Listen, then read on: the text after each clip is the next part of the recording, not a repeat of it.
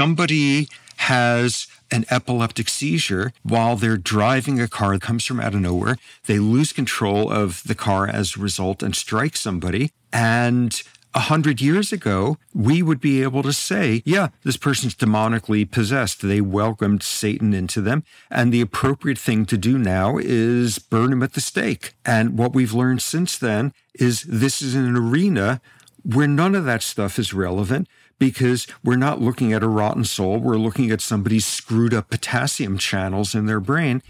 And we instead come up with something that is completely free of retribution. We say, okay, take these meds, and the law in our state is you got to be seizure free now for X number of months on these meds before we can give you your driver's license back. It's a better world in which we don't burn people at the stake because of some biology they had no control over.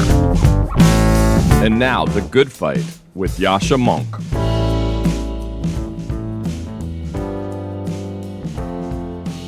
For the last weeks, I have been telling you about the contents of my new book, The Identity Trap A Story of Ideas and Power in Our Time. And last week, I was explaining how the ideas that arose on university campuses started to escape the quads of this world in about 2010. Social media was one key part of it. But in parallel, there was another development which I'm calling the short march through the institutions.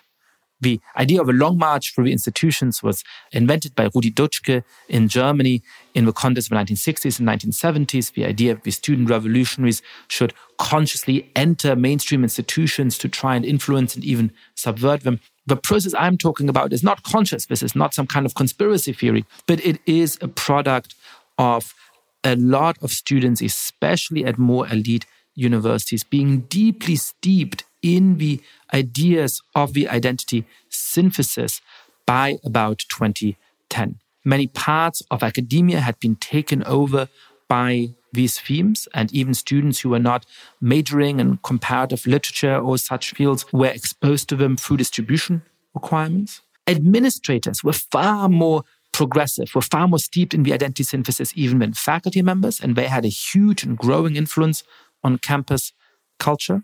And of course, these ideas had started to conquer social media, as I explained last week. And so by the time that new employees arrived in companies, corporations, non-profits, universities, think tanks, offices of Congress people by about 2010, a lot of them were deeply steeped in these ideas. And they were particularly steeped in these ideas, institutions that shared three kinds of characteristics. A, that they hired mostly from elite universities where the identity synthesis was particularly influential. B, that they competed for young talent, having to promise young people that they could bring the whole self to work, that they would see the values reflected in the workplace. And C, that they claim to be doing good for the world, making it very hard to stand up to oppose demands couched in the language of social justice. And so you really have seen over the last decade how that has transformed many institutions. Diversity trainings in corporations used to mostly encourage people to get along. They had a common humanity framing throughout much of the 1990s and early 2000s. For the last 10 years, they have started to embrace more and more explicitly a confrontational framing rooted in the identity synthesis emphasizing to people how even small and inadvertent slights were an expression of deep rooted white supremacy and encouraging people to file grievances against each other. Many university campuses now actually have anonymous tip lines in which people can report so called microaggressions. And perhaps the most visible influence of this has been in nonprofits like the ACLU, which used to be deeply committed to defending extensive free speech rights on principle because of its recognition that you have to defend these rights for everybody if anyone is to enjoy them.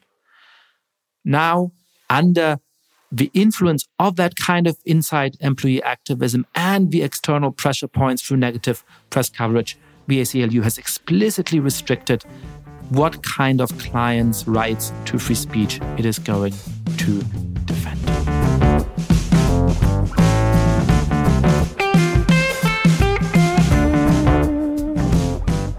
My guest today is Robert Sapolsky. Robert is a professor of biology, neurology, and neurosurgery at Stanford University, and he is a prolific author. His most recent book is Determined a science of life without free will. This episode of the podcast goes a little bit further astray from day to day politics or even the big themes of geopolitics to think about the big philosophical question about whether there is such a thing as free will, what the implications would or would not be if we came to the conclusion that free will does not exist and how that should inform our thoughts about, yes, important political issues like criminal justice. As you will see, this was a lively conversation. Robert is convinced that there is no free will and that this has very important implications for society and politics. I, as you will see, am rather skeptical about that argument, whether or not there is capital F free capital W will, I believe that for all intents and purposes, the kind of free will we should care about certainly exists. And some of the implications that deniers of free will want to draw from their work therefore fail to apply. Robert Sapolsky, welcome to the podcast. Well, thanks for having me on. I'm really excited for this conversation and to touch on different elements and aspects of your work, but we should need to start with your new book, in which you claim that there is no such thing as free will, that it's a mistake to think of ourselves as having free will. How did you come to that conclusion? Well, this is not going to count as terribly scientific, but I was 14 when I decided that there was no such thing. I was having all sorts of, oh, I suppose early adolescent sort of Sturm and Drang, or however one pronounces that. And one night at two in the morning, I woke up and I had this sudden clarity as to explaining everything that had been bothering me, which was, ah, I get it. There's no God, and there's no free will, and there's no purpose to anything. And it's been like that ever since then. So, what is the intellectual case for that? Why should we trust your intuition when you were 14? Well, I certainly had some hesitancy there. Basically, the science I'm half a neurobiologist, half a primatologist, and people, whether they would say so or not, have been working on this issue intensely in laboratories with lots of different disciplines. And what you've got is enough of a landscape of insight as to what's going on with the nuts and bolts of our behavior that even though every piece of it is not there yet. You can't predict everything about behavior. You're never going to be able to. Nonetheless, you see the structure of what makes us who we are. And when you look at that closely, there is not a crack anywhere in it into which you could, you know, shoehorn in a notion of free will. Why is it that predictability and the notion of free will are in such direct conflict in the way you put it, which is to say that I might be able to predict the behavior of a close friend of mine because in part I know what will make them choose certain things. I know about their values. I know about the kind of way in which they reflect about the world. And so I know that if I say a particular kind of thing, likely to give a certain kind of response. But they might say that as long as the action accords with their reasoning processes and their values and so on, that doesn't actually undermine the fact that there is a useful notion of free will at play here. So why is it that sort of in the debate about free will, the idea that if we can predict something that proves the inexistence of free will has been so central? Well, that plays out on a number of levels. On the most abstract one, we're never going to be able to predict everything. And chaos theory is this whole very frothy way of exploring the fact that the world can be utterly deterministic, yet unpredictable and formally unpredictable. And it doesn't matter how big of a metaphorical magnifying glass we have to look at some phenomenon. There's unpredictability that's just intrinsic in three body problems. And as soon as you get any version of that, but on the more meaningful level, the predictability we have at this point is a statistical one. You may not be able to look at every kid growing up in a horrible, threatening, unstable neighborhood and predict exactly what's going to come of every one of them. But you can predict with a fair amount of confidence that on the average, more of those kids are going to wind up in trouble with the police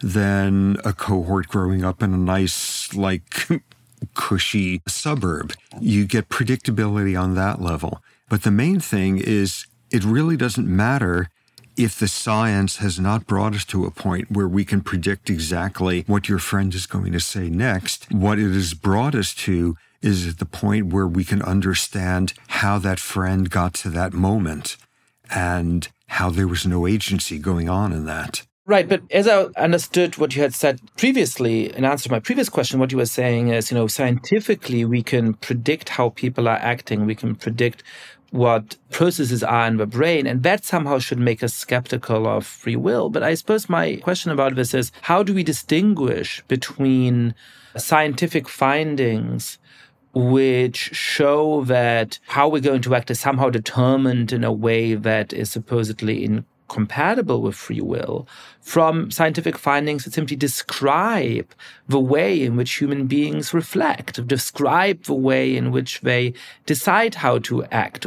How do we know that if we have an MRI scan that shows a certain kind of thing about what happens in the brain just before we say something or just before we take some decision, how do we know that this should push us towards the direction of, oh, it was predetermined. The idea that we're making this decision is kind of an illusion versus it being precisely the description of what goes on when human beings exercise free will.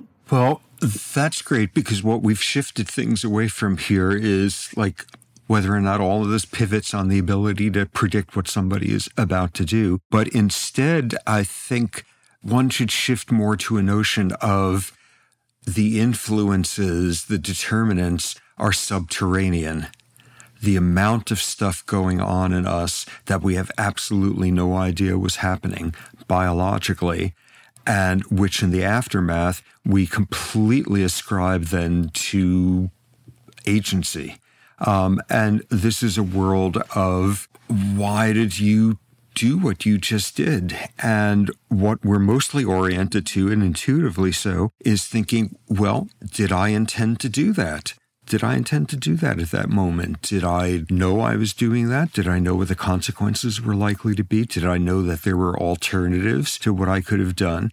And as soon as you get answers of yes to those, everyone's intuition is you have just seen free will in action. And the whole point of the subterranean stuff is that's not beginning to touch what the actual question is, which is where did that intent come from in the first place? So help me understand how our view of ourselves should change if we embrace your argument, right? So let's say that I have a week of vacation coming up and I'm trying to figure out am I going to go to Mexico City or Buenos Aires? I face a kind of choice. And I reflect on this and I make a list with different pros and cons and I look up hotels and flight prices, right? And then I come to some kind of decision. I say, okay, Buenos Aires it is. How is it that the naive view of me exercising free will in that process leads me astray? And how is it that a scientific understanding of all the subterranean processes that are involved in it, all the ways in which I might not be aware of what's truly driving my decision, should make me redescribe myself and redescribe how the world actually works? Well, I think once getting a sense of what those subterranean influences are, because it's astonishing the range of them. Okay, someone does something, they they pick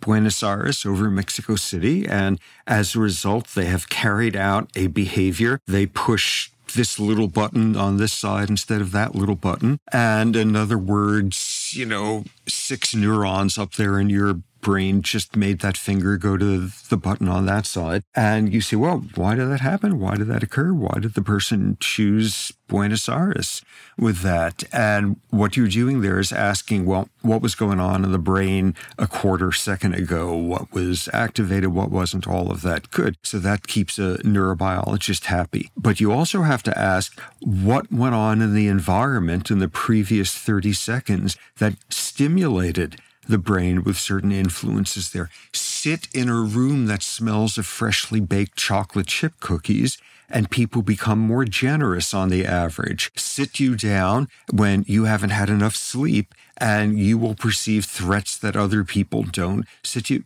okay, so that contributed.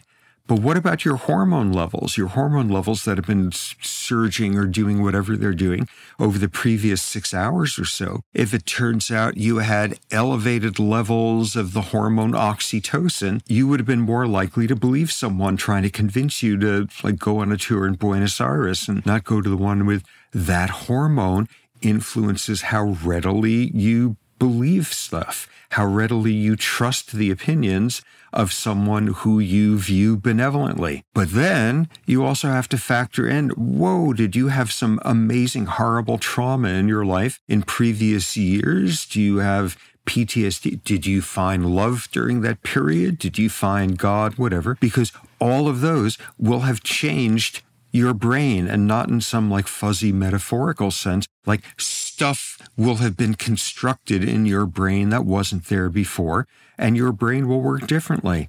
And then you're back to, well, what about your adolescence, which is the last part of your life when you're doing a major construction project on your brain? And then childhood, and then fetal life, which bizarrely enough has a huge amount to do with the kind of brain you're building, and then genes. And then just when you thought you're done, you got to ask questions like so, what kind of culture did my ancestors invent 500 years ago? Parentheses, what did ecological influences have to do with that? Because they played a big role. My God, what does that have to do with, you know, 500 years ago with me becoming me? Because within minutes of your birth, cultural influences were shaping how your mother was mothering you. And that turns out to have an image. You put all those pieces together, and oh, let's throw in some evolution as well. You put all those pieces together, and it produces the seamless arc of biology explaining how you got the brain you had just now that shows Buenos Aires over Mexico City. And when you look at how those influences work, it's not just, ooh, there's a lot of different influences. It winds up being the same single influence. If you're talking about the influence of your genes on your behavior, by definition, you're also talking about evolution.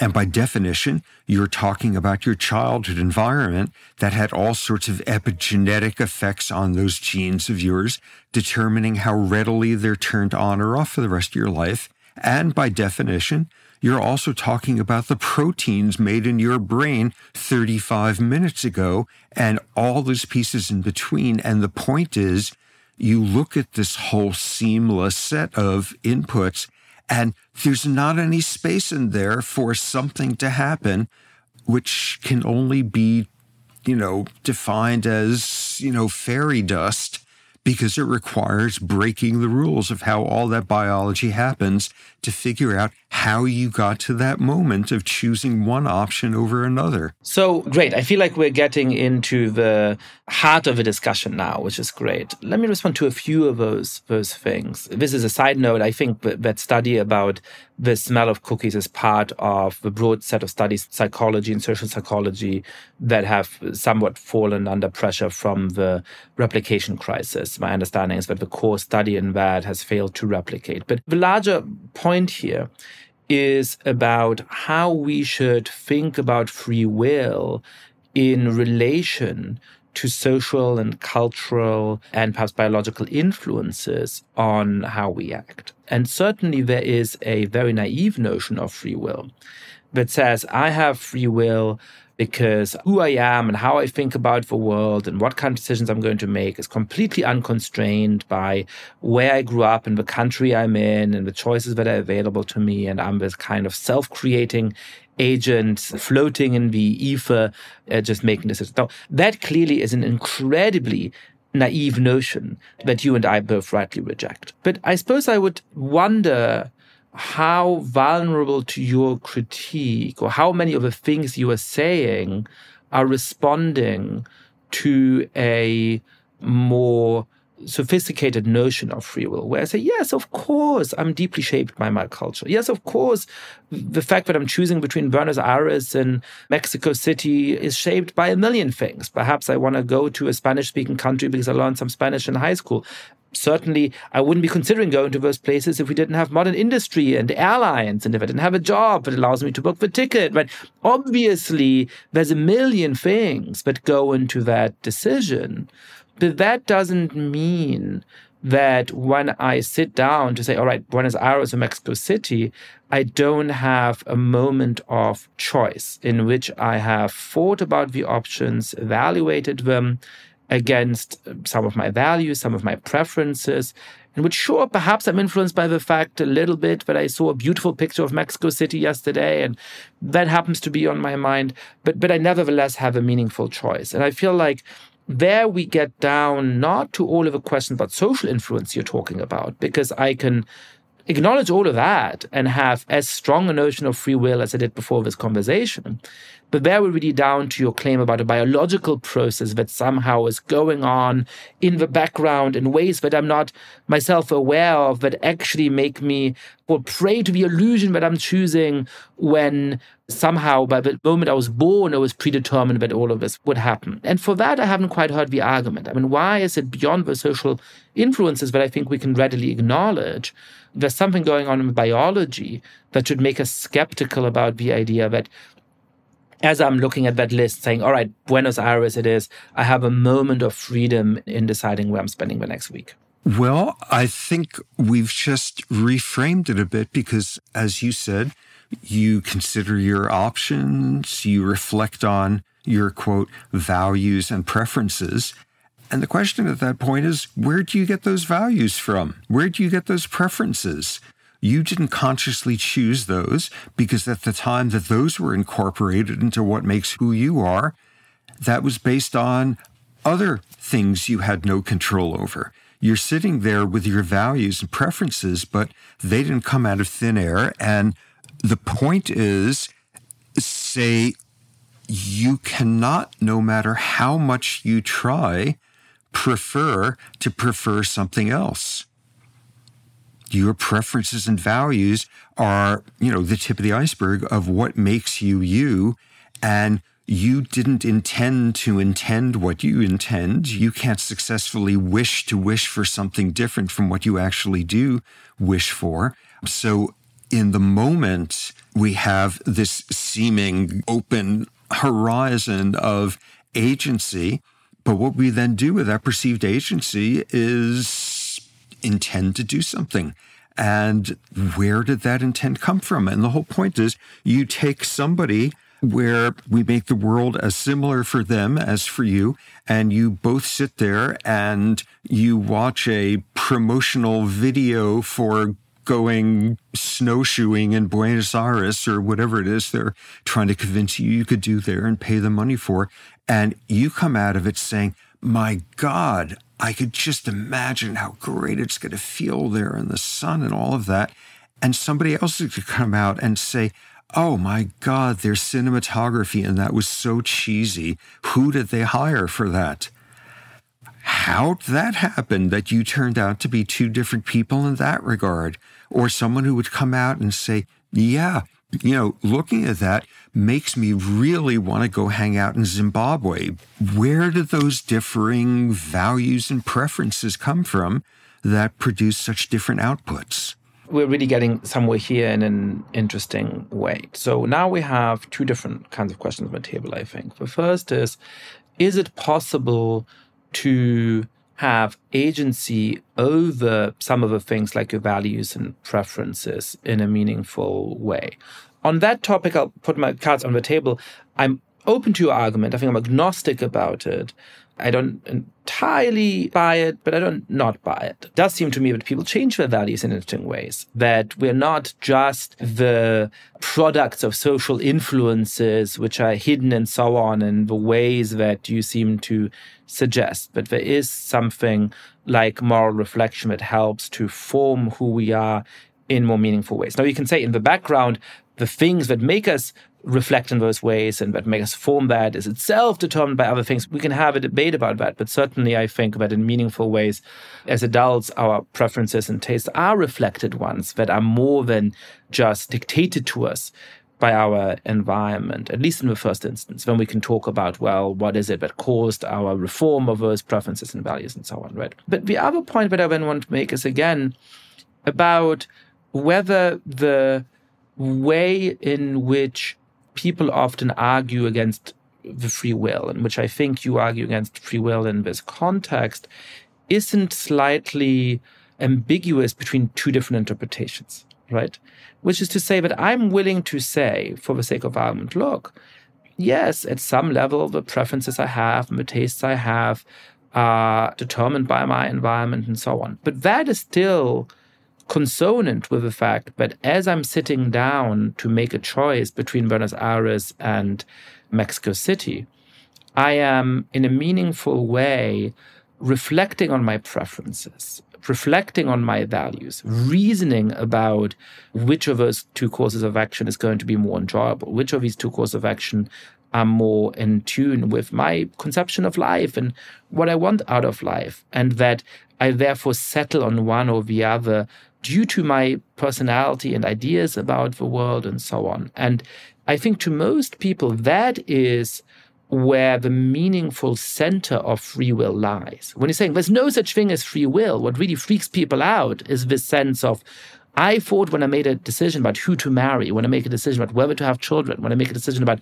where to go on holiday, I am reflecting in a deep sense on my values, on my thinking about how to act in the world, on all of those things. But really, there's just neurons hitting against each other in my brain, and all of that is an illusion. I'm driven by all these other things. That's what freaks people out. But I don't think you've made an argument against that notion of what determines our actions, or even that notion of whether there is a meaningful process of moral reasoning going on in that moment. Now, you might know, say that process of moral reasoning is predetermined by personality traits and values that stand in the background. So there's a kind of predetermination, but it still runs through a process of reflection about our values, of trying to figure out how we want to act in the world. But I think is the meaningful piece of quote unquote free will to most people. Well, to that with our example here, it generates a very simple question.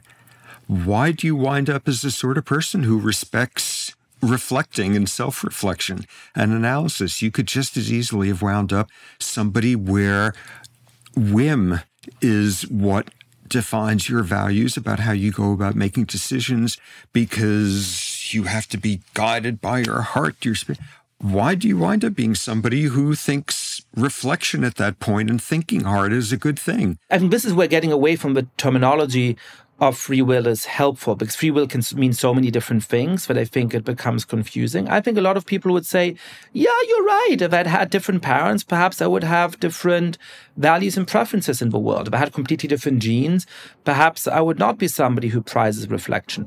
The point, though, is that my self conception is as somebody who holds a set of values that I can reflect upon and who's trying to order my life in accordance with those values, as well as some other desires and so on, insofar as possible. And the reason why I'm freaked out when somebody is telling me I don't have free will is that it makes me think that all of that is an illusion. And you're not, I think, arguing that that's an illusion right? You're saying, well, but the fact that you have those values and preferences is itself determined in part by your social environment. Sure, I'm willing to admit all of that, but that doesn't actually dissolve the fact that it's meaningful to have a set of values and preferences and to try and order your life in accordance with them, and that this entails choices I make in light of those values that help to shape what I'm going to do in my life. Well, I think a key phrase in there that you used, which I'm probably not going to quote exactly now, but your self conception. First off, there's the question of whether it is an accurate predictor of what you're going to do, because an awful lot of us have self conceptions that involve a hell of a lot more self control or social grace or talent or capabilities than turn out to actually be the case. But assuming that that's actually congruent, your self perception, even if that is an accurate picture of sort of what you wind up valuing and choosing, the self perception and self conception there, where the problem comes in is your belief that you constructed it, that you chose to have the teacher who had the enormous impact on your life. That not only did you choose to be mugged by somebody way back when, which has left you with all sorts of geopolitical views about things, but that you had the sort of brain to reach that conclusion after that experience occurred to you. You know, you're talking about, you know, the circumstances around you, of course, they shape you. And yeah, no one's denying that. But when those sources occurred, you were not a blank slate at that point. You had brought all sorts of filters, biological, environmental, their interactions, as to how you were going to interpret what that thing just did to you, which aspects of it you were even capable of paying attention to or remembering all of that. We do not experience any of those. Yeah, of course, there's influences as blank slates, you see, I think you're arguing here against the notion of free will that I certainly don't hold, and I think most sophisticated people don't hold. If what you're arguing against is a blank slate account of what drives us and how we act, I agree with you completely. Of course, I'm a product in many ways of the kinds of cultural and other influences that bear on me. I think that's obvious. And I don't have to have a naive view of my values always completely drive my actions. I'm perfectly capable of saying, look, I have a set of values that hopefully drive part of what I do, but I'm well aware that sometimes I'll fall short of them because, you know, I'm trying to lose weight, but the burger is really tempting and I can't stop myself. I think that I'm a, a generous person, but I didn't sleep enough. And so I'm, you know, in a bad mood and suddenly I'm sort of rude to a waiter in a way that I shouldn't be. We're all capable of recognizing all of those things and yet holding on to a notion of being engaged in a meaningful endeavor of making decisions about the world. Let me shift a little bit to what if we buy your account is the upshot of it for how we should act in the world. You quoted me back to myself. I'm going to quote you back to yourself for a second. And uh, towards the beginning of a conversation, you said, When I was 14, I decided that there is no such thing as free will. And you use the term decided. Now, presumably you're saying you're speaking metaphorically, or it's just a habit of our language to use terms like decided. You did not decide in a real or deeper sense. But and I know this is not an original thought or objection, but how much should and could it change our view of the world if we agree with your argument? You know, we're going to talk about this and have a wonderful conversation about this. And then we'll say, all right, where should we go to lunch? The Indian place or the Chinese place? And it'll feel like we're making a decision. And when you talk about the pivotal moment when you embraced those ideas, you said, I decided, should we change how we actually talk and think about the world on the basis of this insight? Now we're capable of changing how we talk and think about the world on the basis of this insight. Well, on the language level, truly embracing this demands something that we're not capable of. And the, the philosopher John Searles has this wonderful, sort of whimsical quote about this of him saying, Oh my God, if we believe all this stuff, there's no free will. And he happens not to believe there's free will. But if we believe, are we supposed to go into a restaurant and when the waiter comes over, who we haven't been rude to, but they come over, are we supposed to say, well, I'm a hard determinist, so I'm just going to sit back now and see what I order? No, because the only way to reconcile that is to produce this model of there's a me in there, separate of all of this, a me in there who, yeah, can listen to radio programs and hear about what scientists are up to and then maybe keep track of the news, but maybe miss that news item because you, the you in there was going to the refrigerator to get a snack or something, that there's a separate entity in there that could be influenced by all of that stuff. And the question then revolves around show me a me in there that's distinguished from that, that's separate from all of that stuff, a me that could put as an absurdity a notion of there no free will of saying that there's a me that could sit back and say, yeah, well, I'm a hard determinist, so I'm just going to watch and see what kind of meal I order now. Um, that that is a possibility. You know, flipping the argument over when you say, yeah, of course there's influences, all of that let's sort of redefine that in the nuts and bolts sort of biological world we come from, which is to say, both you and I believe that this stuff is made of things like atoms and brains are made out of things like cells that operate in certain ways. So, switching over to that, show me a way in which a neuron could have done what it just did that was completely independent of everything that came before. Show me that it could have had a different genome. Show me that it could have had a different history of what genes are readily activated. Show me it has a different history as to how it wound up connecting into this circuit instead of that circuit. Show me that all of those things didn't matter and that neuron obviously on a ridiculously reductive level here because it doesn't work this way but show me what went on was completely independent of all of those. And what you will have done is just shown that, yeah, you're allowed to say, yes, yes, yes, influences matter. Yeah, no one's denying that. Show me anything that occurred independently of that. And you can say that, yeah, influences are just influential. Rather than when you put all those pieces together, there is nothing that made you you that happened separate of how all that stuff works. I want to sort of decide to leave that dispute to the side for now. I think we have different views about how clear it is that we're determined over way down. We're clearly not bereft of influences. I don't think that we would want to be. I don't think that a sensible account of human agency would want to claim that. It's not clear to me that it follows that we're determined over way down.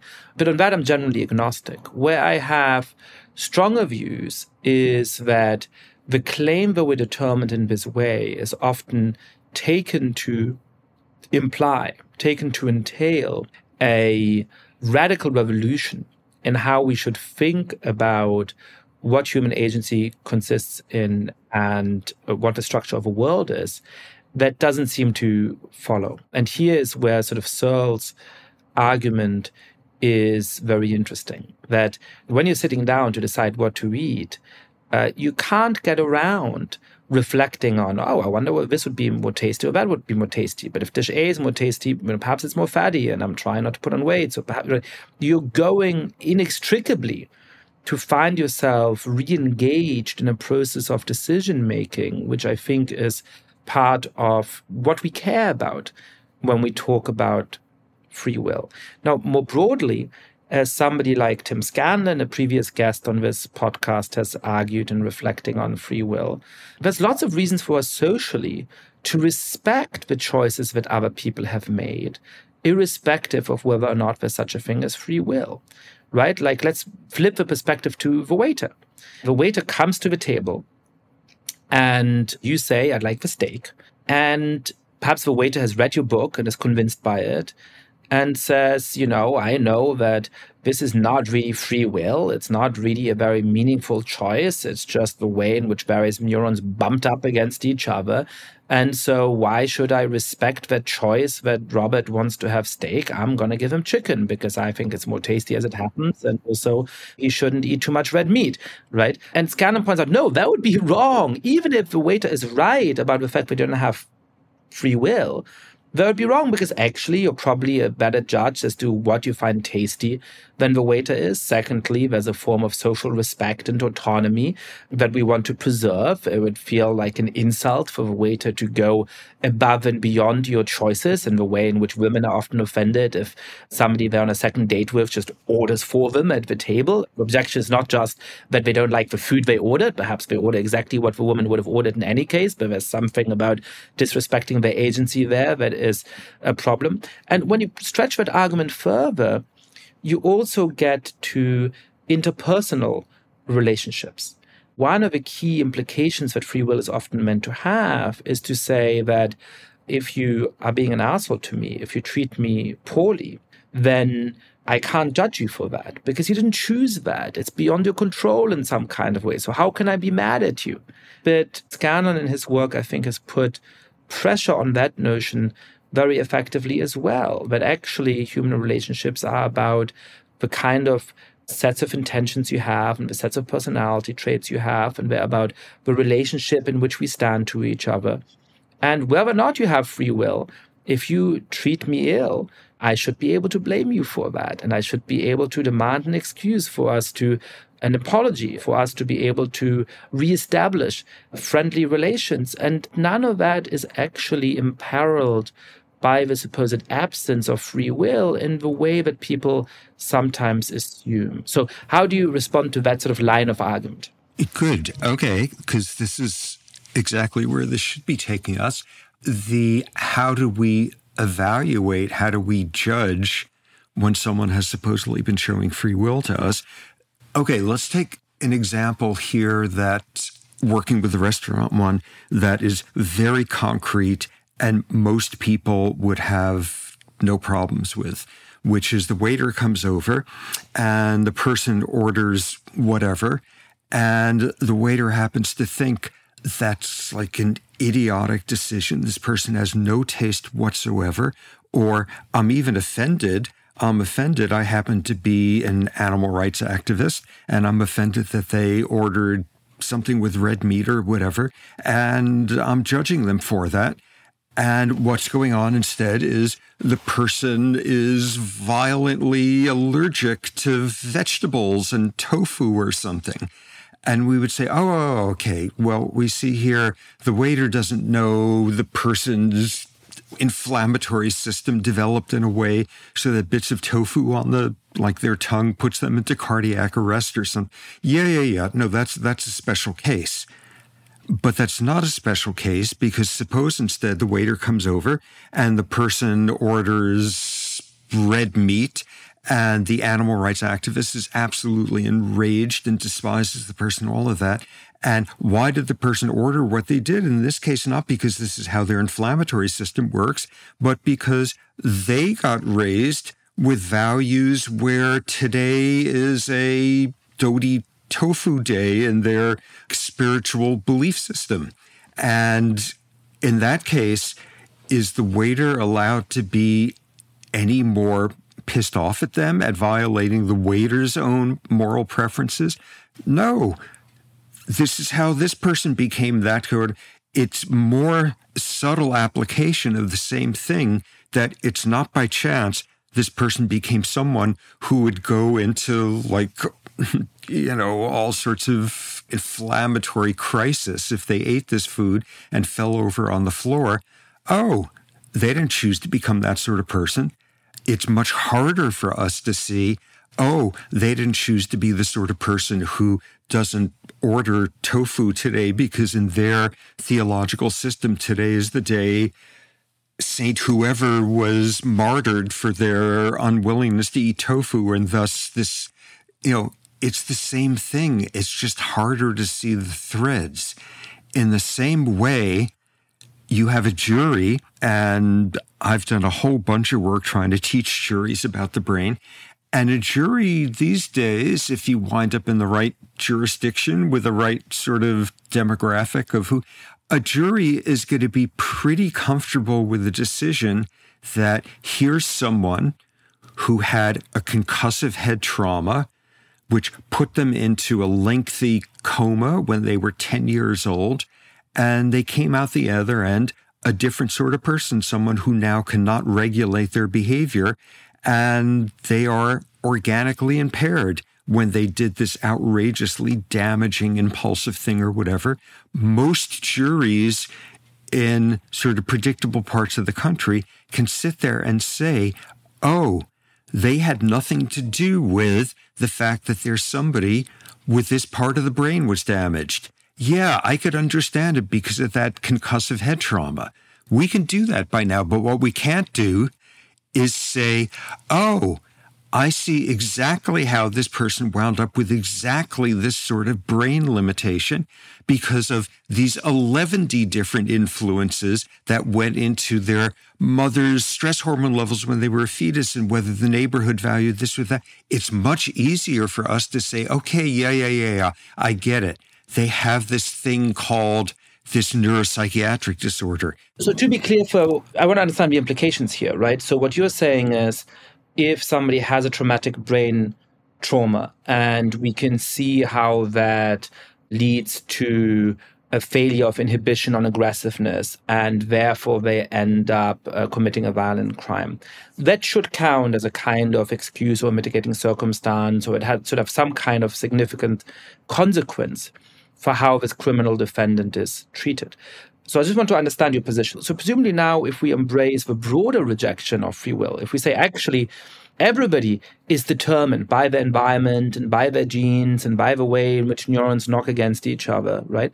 Then that same excuse should be available to everybody. Perhaps you are a child of extremely rich people growing up in great privilege and your parents never disciplined you enough and you ended up being really spoiled and all of that led to you committing a terrible violent crime in the end. You have presumably the same excuse available to you because like the person who grew up in poverty and so on who had the brain trauma you are a product of your influences and environment. So if you take this seriously and you say the person with a brain trauma should not go to prison for example then you must say the same for all criminal defendants. Is that right?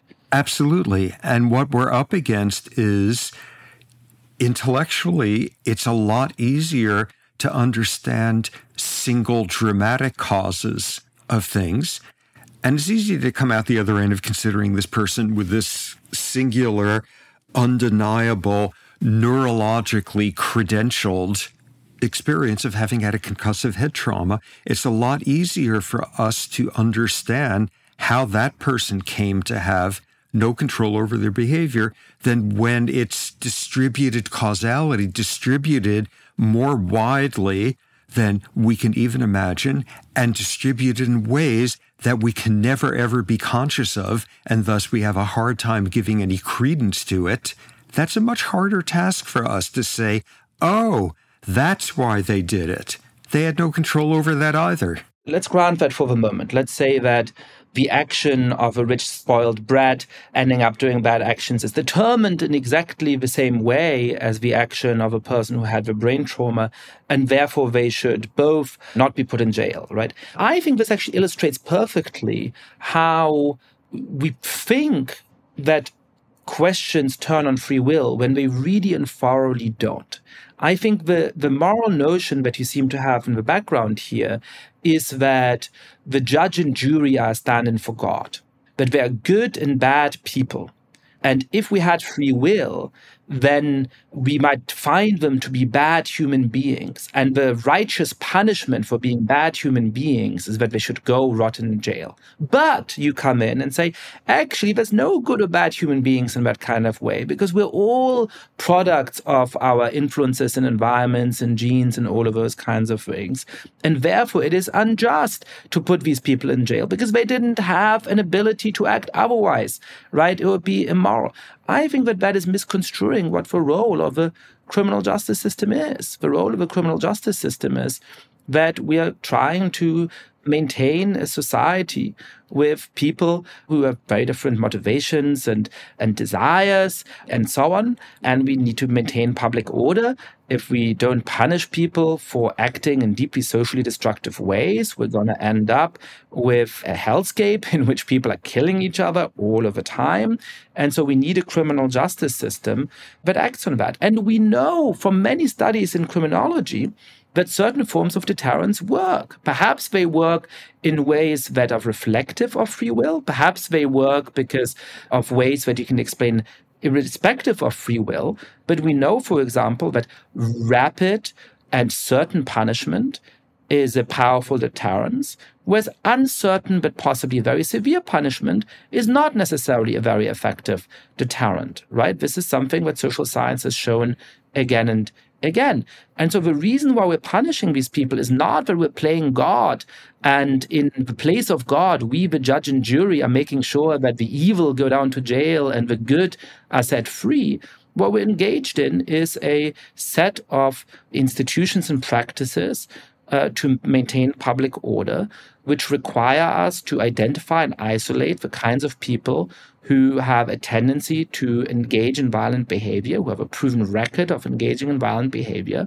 And we want to make sure that they can't continue to engage in that. And we want to build a deterrent that stops other people from engaging in similar behavior. And whether or not they have free will, whatever it is you want to call the decision making process that goes on, we have ample evidence from social science that whether or not they're punished rapidly with great likelihood for uh, violating the laws of the realm will in fact influence how much crime happens in our streets. And so this is why I think this sort of obsession with whether or not free will exists in terms of how to think about our social institutions or our interpersonal institutions is a distraction. It's a, it's a confusion.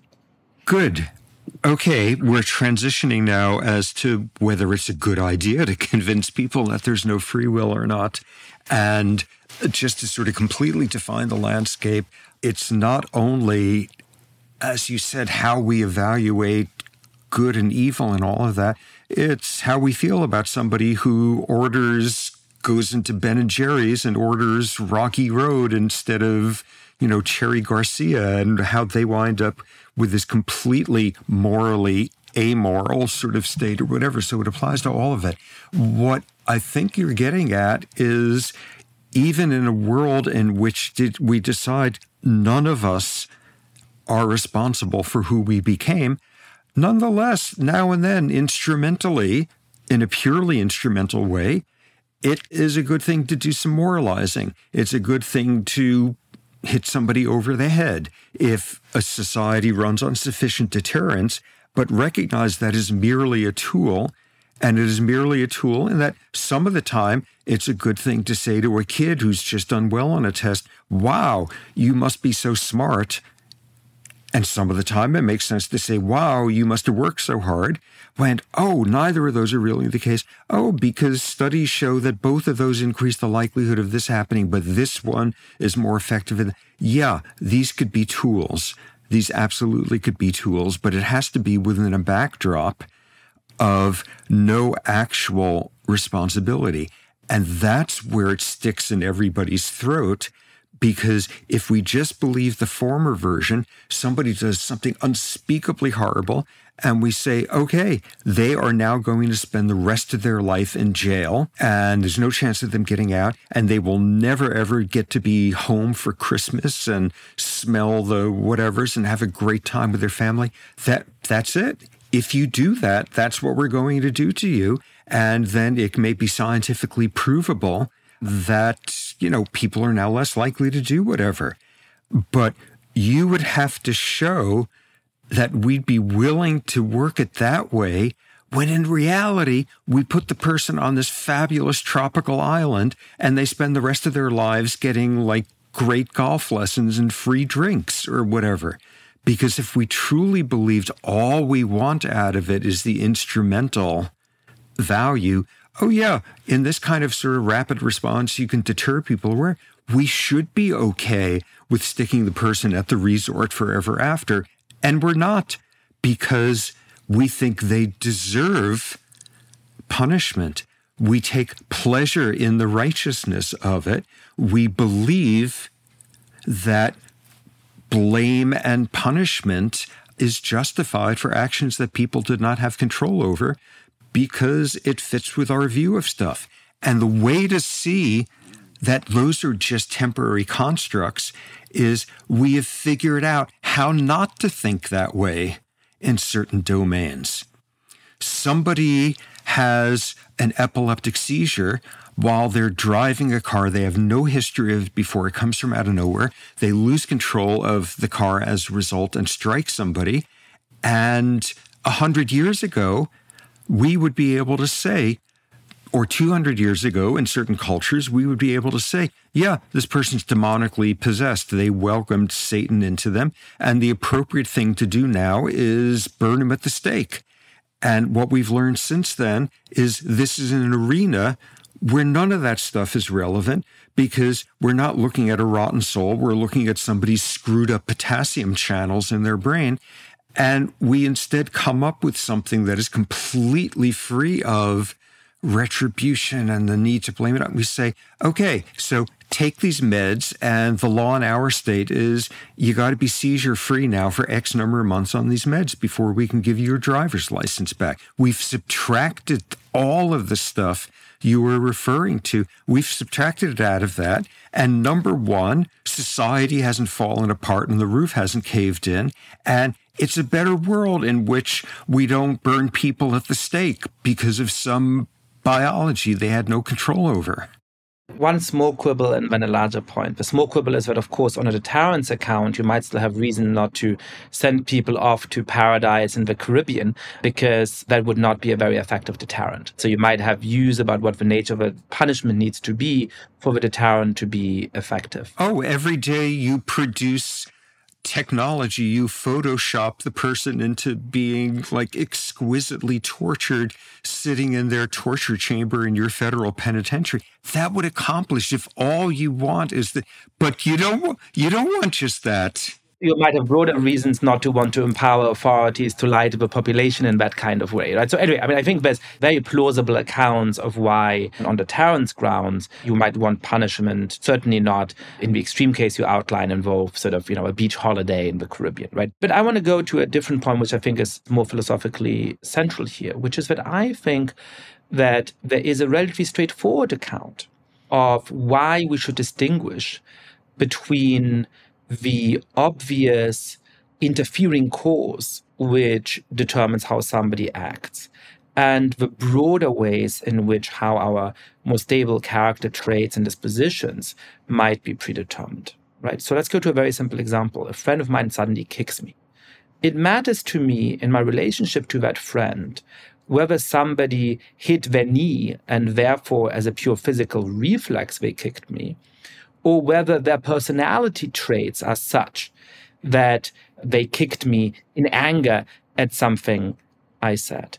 And that distinction is going to hold, even if I grant, for the sake of argument, that they did not choose their personality traits. That the personality traits are to do with how their parents raised them or what their genes are.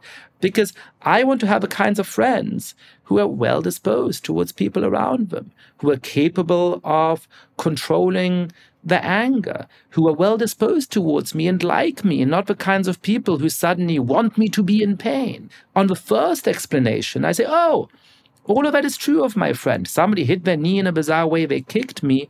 They should apologize, even if it wasn't entirely their fault. That's part of our social convention. But it doesn't actually change my view of who it is that I'm friends with.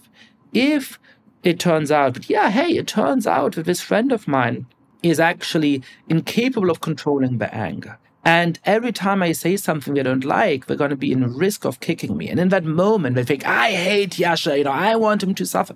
I don't want to be friends with that guy. And I don't want to be friends with that guy, even if you're right that they didn't choose in this kind of blank slate way what the character traits are. And this is important for a broader point because I think that we are in danger if we believe that the rejection of free will really should change how we act with each other, of dissolving some of the most valuable things in human life and human relationships. If I love somebody, I love their character traits. I love the physical appearance. I love how they are in the world. And I do think that though people can always change and people can always act differently in extreme situations, that is a pretty reliable set of attributes that help to steer them through life. And so I am grateful to my good friends. I might be in love with a partner because of those things. Now, if you tell me my partner is only beautiful because her parents happen to have certain genes that combined in certain ways to yes of course i'm aware of that. I didn't think they chose what they look like but i'm attracted to them because of what they look like and that is something that i cherish. If you tell me hey perhaps the character traits are down to whatever genes whatever sure but the point is that my friends are wonderful generous intelligent people and i value that in them even if they didn't choose that all the way down. And i worry that an embrace of his deep skepticism about free will, or, or more to the point, a belief that skepticism about free will in your sense somehow implies this radical set of conclusions about how to change how we act, is wrongly undermining the basis for friendship and love and our mutual appreciation for each other, which in my mind is perfectly compatible with the sort of determinist account that you are giving. Good. And it's an account and a compatibility, the way you're framing it, that's going to make perfect sense to listeners of your program and anyone who would like buy my book and read through it and all of that. And what we're talking about here is by definition a very rare subset of humans, people who've been lucky enough to have radios and value conversation and are able to do that instead of working, you know, digging for diamonds in some horrible mine in, in Zimbabwe and on and on and on with that. But framing it this way, it's because those of us who would care about a subject like this are the lucky ones because we're trying to understand does biology take anything away from the fact that I am loved and I love someone and I have music tastes and I am made happy by this composer. And we're talking about the subset of humans who can think about stuff like that and have the privilege and opportunity. Most of the time, what we're talking about here is relevant to people whose lives have been made worse, who have been punished, who have been deprived, who've been ignored, who've been marginalized because of traits that they had no control over. And for the likes of you and me and our listeners, it's a total bummer if it turns out that the person you love, you love because of like your olfactory receptor genetics and they just smell amazing to you and you're not even aware of it. But wow, that's what science is telling us. And wow, that's how I turned out to be with the person I loved. Whereas what most of this is relevant to is what we think of people whose behaviors are such that no one in their right mind would ever love them. And what we think about people whose behaviors are such that we are willing to say they are worthy of being deprived of certain of life's pleasures. And because most people out there, when you look at a world that thinks it is okay to praise and reward and blame and punish for things that we had no control over. It's only a subset of us who are the lucky ones for which that's a bummer. And we have to reflect on, oh, that's where my love came from. For most people, this is like a wonderful, liberating thing because most people are having lives that are made sadder or more painful or more deprived or lonelier because of us seeing attributions of agency where there wasn't at all you and I are having a very privileged conversation here. Well, I'm not sure about that. I think that most lives are made richer and more meaningful by the fact that they have friendship and love in it. And that's something that people who up and down the social scale experience and are capable of. There's certainly some lives of people who are deeply disordered who have trouble sustaining those relationships. But I think a view of a world that implies that having friendships or having romantic affections in your life uh, is somehow the preserve of a tiny elite is rather surprising to me. But I want to put a last question to you. I think this has been a wonderful way of exploring this topic. But you're wondering, and this goes back to whether we're capable ever of actually stepping away from the mental habits that are involved in attributions of free will. You're saying, is it okay to blame people for things which they may not be able to choose? Are we morally at fault when we make those attributions of blame. But that is assuming once again that you and I, in this case, are capable of that kind of form of moral reflection. And that if we act in the wrong way, we become subject to moral opprobrium. But if we were consistent about believing that the absence of free will makes it impossible to blame or praise people, to punish or reward them, then we shouldn't have that concern. We shouldn't have that worry because we're going to do whatever we're going to do. And there's no standpoint from which anybody might heap praise or blame upon us for praising, uh, blame or, or, or praise on somebody else. Okay, well, we're in danger of a, a Mobius strip here of, of sort of recursive things. Uh, you can't judge somebody.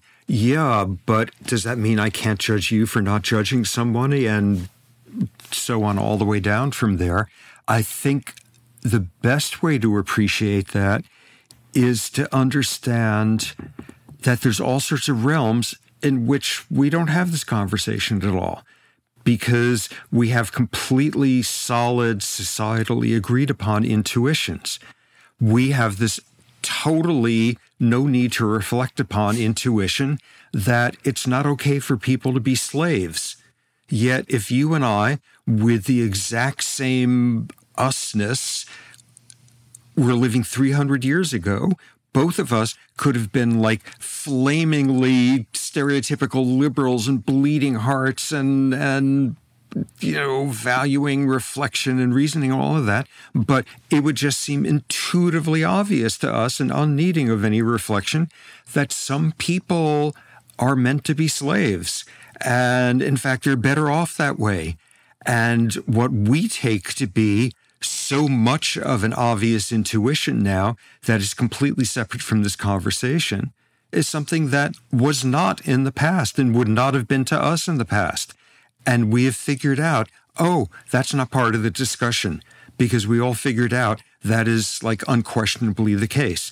It's not a good thing if we allow like people to beat their their stockyard horses to death or something because we're of a different time and place.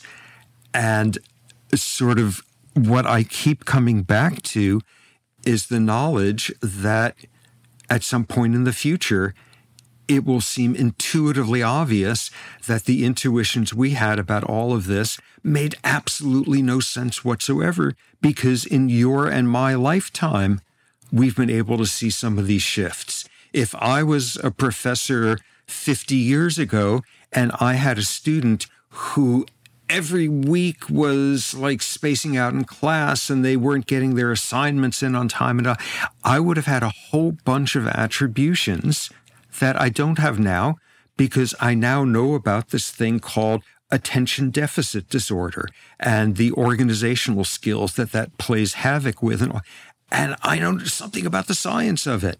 And that is now a domain which, in my mind, is completely irrelevant to what you and I have just spent the last hour on, because we're talking about the stuff that we haven't explained yet in that way. Robert Sapolsky, I was hoping to cover a lot of your other very interesting work beyond the book, but we got deep down this rabbit hole, which is wonderful. Thank you for coming on the show, and hopefully you'll come back sometime so we can talk about all of your other interesting work. Well, thank you. Totally fun. This was great. Thank you. Thank you so much for listening to The Good Fight. Lots of listeners have been spreading the word about this show. If you too have been enjoying the podcast, please be like, rate the show on iTunes, tell your friends all about it, share it on Facebook or Twitter. And finally, please mail suggestions for great guests or comments about the show to goodfightpod at gmail.com. That's goodfightpod at gmail.com. This recording carries a Creative Commons 4.0 international license. Thanks to Silent Partner for their song Chess Pieces.